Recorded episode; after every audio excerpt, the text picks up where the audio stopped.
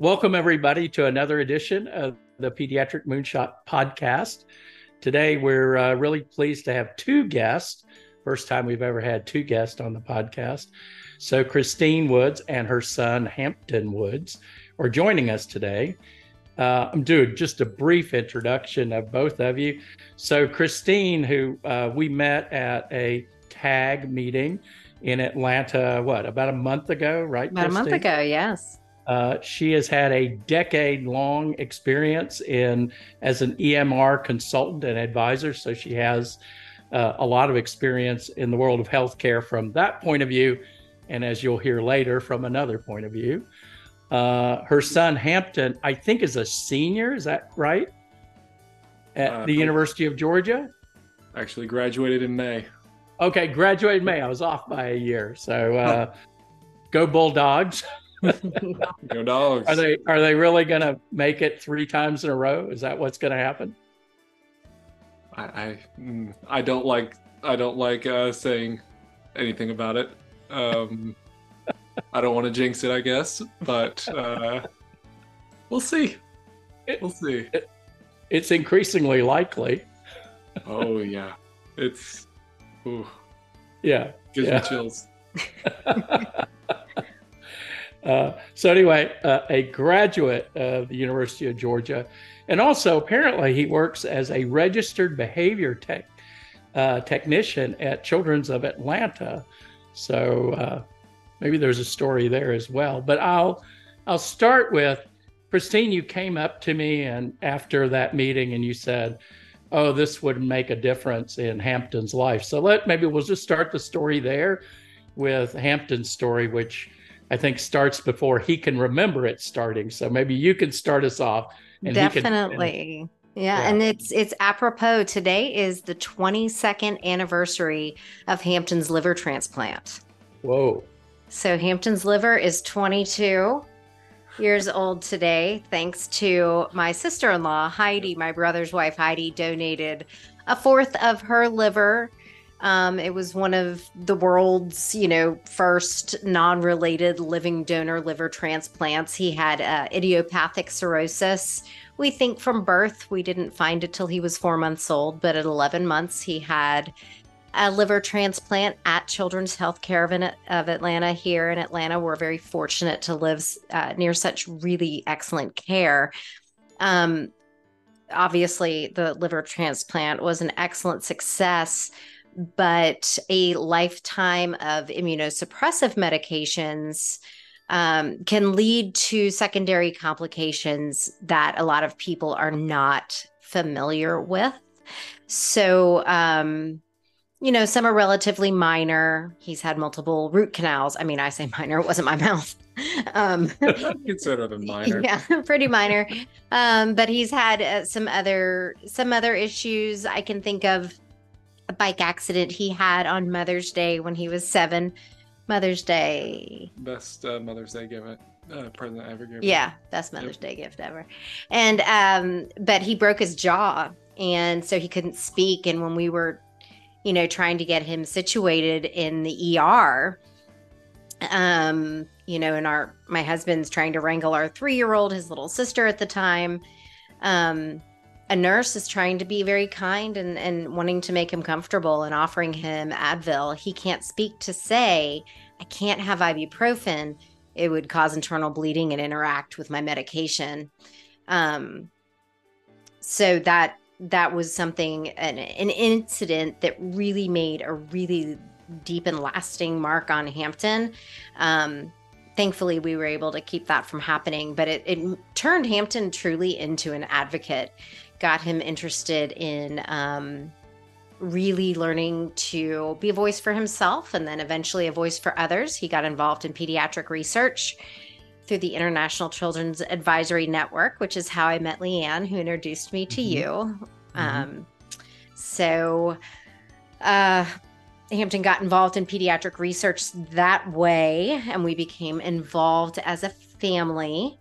Um, so you know, we were able to travel the world, speak at conferences.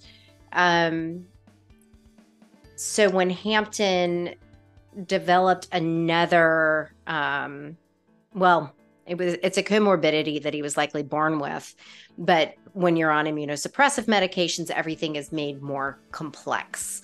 So when he was um, 16, he was diagnosed with May Thurner syndrome. 17. 17, May Thurner syndrome. So I'll let you take that from here, Hampton. So it was, ooh, I want to say my junior year of high school. Um, I remember it clear as day. Uh, I was just getting back from a band concert with my school, and I suddenly had shooting pain uh, through my left leg, and I couldn't walk up the stairs, and had to be rushed to the hospital. And that moment began about a year's journey of trying to figure out what was wrong wrong with me. Mm-hmm. Specialist after specialist, and uh, seemingly no end in sight for most of that time. Yeah. He was in a wheelchair, used a Wow. cane to walk. When I could walk, Yeah. but um, uh, it wasn't until a orthopedist I was seeing at the time brought my chart to a conference. He just happened to bring it along with him at the time, and In Finland. in Finland. Um, wow. and he showed it to a random doctor that was walking by like hey i you know i just happened to bring this with me. Can you take a look at it? I need a second opinion. And it was only then that that doctor said hey you're looking in the completely wrong place here. You know you've been looking where the pain is which was four inches above the knee all the way down through the through the toes when you need, need to be looking at the pelvis for may thurner's syndrome which, uh, according to the doctors who I was referred to by the orthopedist, is actually much more common than we currently uh, realize and is often diagnosed post mortem. So essentially, he was very close to dying again. Multiple um, times. multiple times. He was very close to dying again, this time from a blood clot because that's what it causes. It was slowly Wow. constricting his blood flow. And we are incredibly grateful that he was able to have a physician that was, you know, saying, you know, I'll just, I'm going to this rare disease conference. I'll, I'll take his chart. It was happenstance that saved his life. That uh, orthopedist, because we thought it could be a vascular problem, so we saw vascular physicians. We thought it could be Yeah. a bone problem, a muscle problem. We saw rheumatology. We saw everybody. This is a kid who's heavily involved in pediatric research, who's had specialized care his entire life, and nobody could figure it out.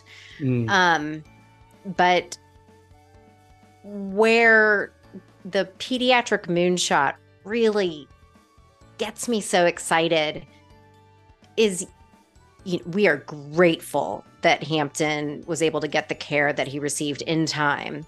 But imagine if that doctor in Finland had had instant access yeah. to Hampton's medical records and his imaging.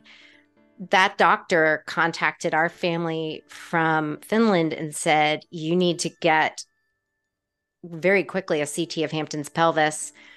Within an hour, we were doing that. And the next day, he was able to have stents placed. Um, that it was it was a kind of a long road to recovery, but it it was the beginning of the recovery and made us feel safe. Um, and it really was an echo of when he was an infant and we were trying to figure out what was wrong with him. He had reflux. He cried a lot. You know, he was a good eater. He was big, big baby, eight pounds, big baby. um, we couldn't fa- figure out what was wrong, but the the imaging that I would take, the film Mhm. the enormous film, you know, 22 years ago, 23 years ago now almost. Um, from from doctor to doctor, specialist to specialist. It took us six specialists to find somebody who would do a CAT scan guided biopsy of Hampton's liver. Um, to to save his life. And you know it again if we had had access to that kind of imaging that kind of image sharing that kind of infrastructure you know maybe he wouldn't have had to have waited till he was 11 months old. We were told that if he and again he was a big boy. He had the rib cage of a three-year-old that that saved him that his giant rib cage if he hadn't been so large mm. um, he would have had a heart attack or a stroke before he could be transplanted wow um, as it was um, we had to do a cat scan guided biopsy because they were tumors all over his liver um, so many tumors numerous um, so we had to find a way to get him on the registry for a liver transplant but then he was deemed too healthy because they took healthy tissue in the biopsy. So our his only chance was um, because we weren't going to get a cadaver um, was to do a living donor, and um, fortunately, my brother's wife, not related, was a match, um, mm-hmm.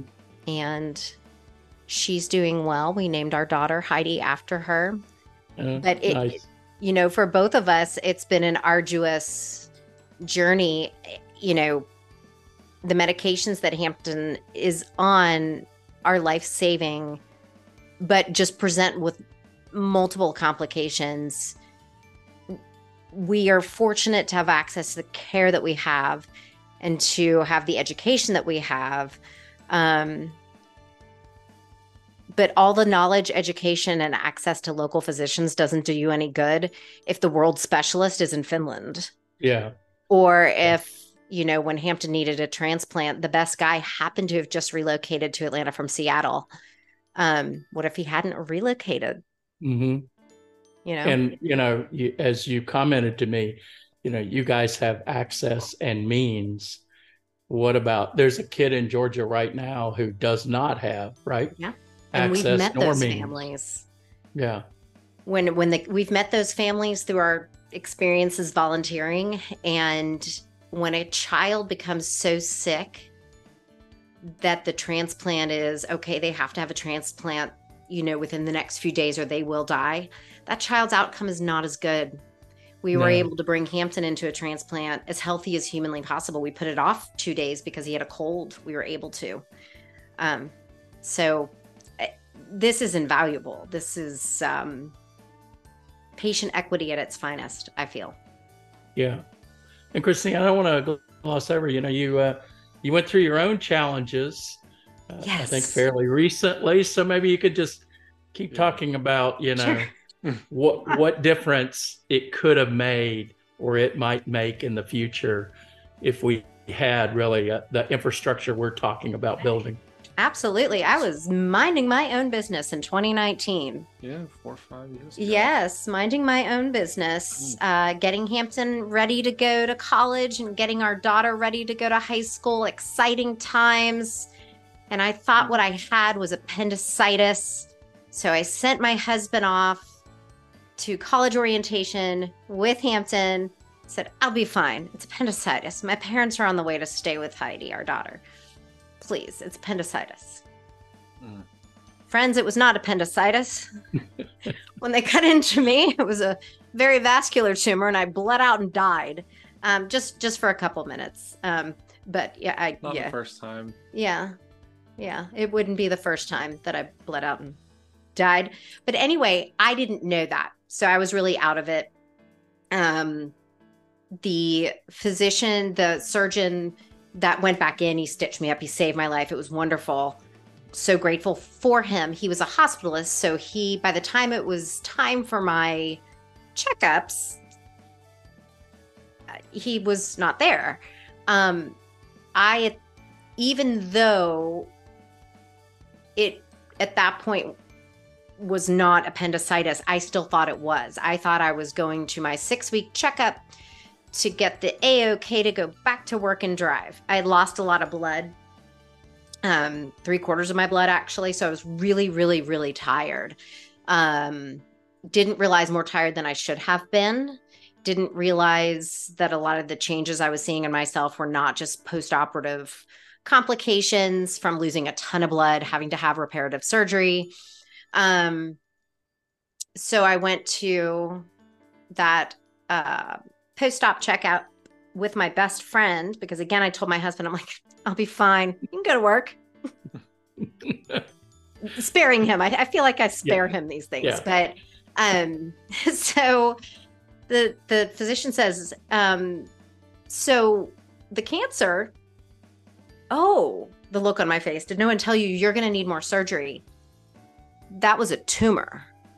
You wow. have something called a neuroendocrine malignant tumor, which of course is rare because that's what we do here. Yeah. But family motto. family motto. But did you die? yeah. yeah. Um, so fortunately, my my best friend was there, um, and it was a shock I didn't need. And again, it was really a moment of, first of all, me, I work in electronic medical records. I've helped my child navigate a condition so special that there are research projects just done on him. I miss this you know, mm-hmm. I'm really diligent about my health, as you can imagine. Mm-hmm. We miss this. Mm-hmm. If my imaging, if my pathology report had been able to be shared with the good heavens, even just myself, I could have seen it. It was really obvious.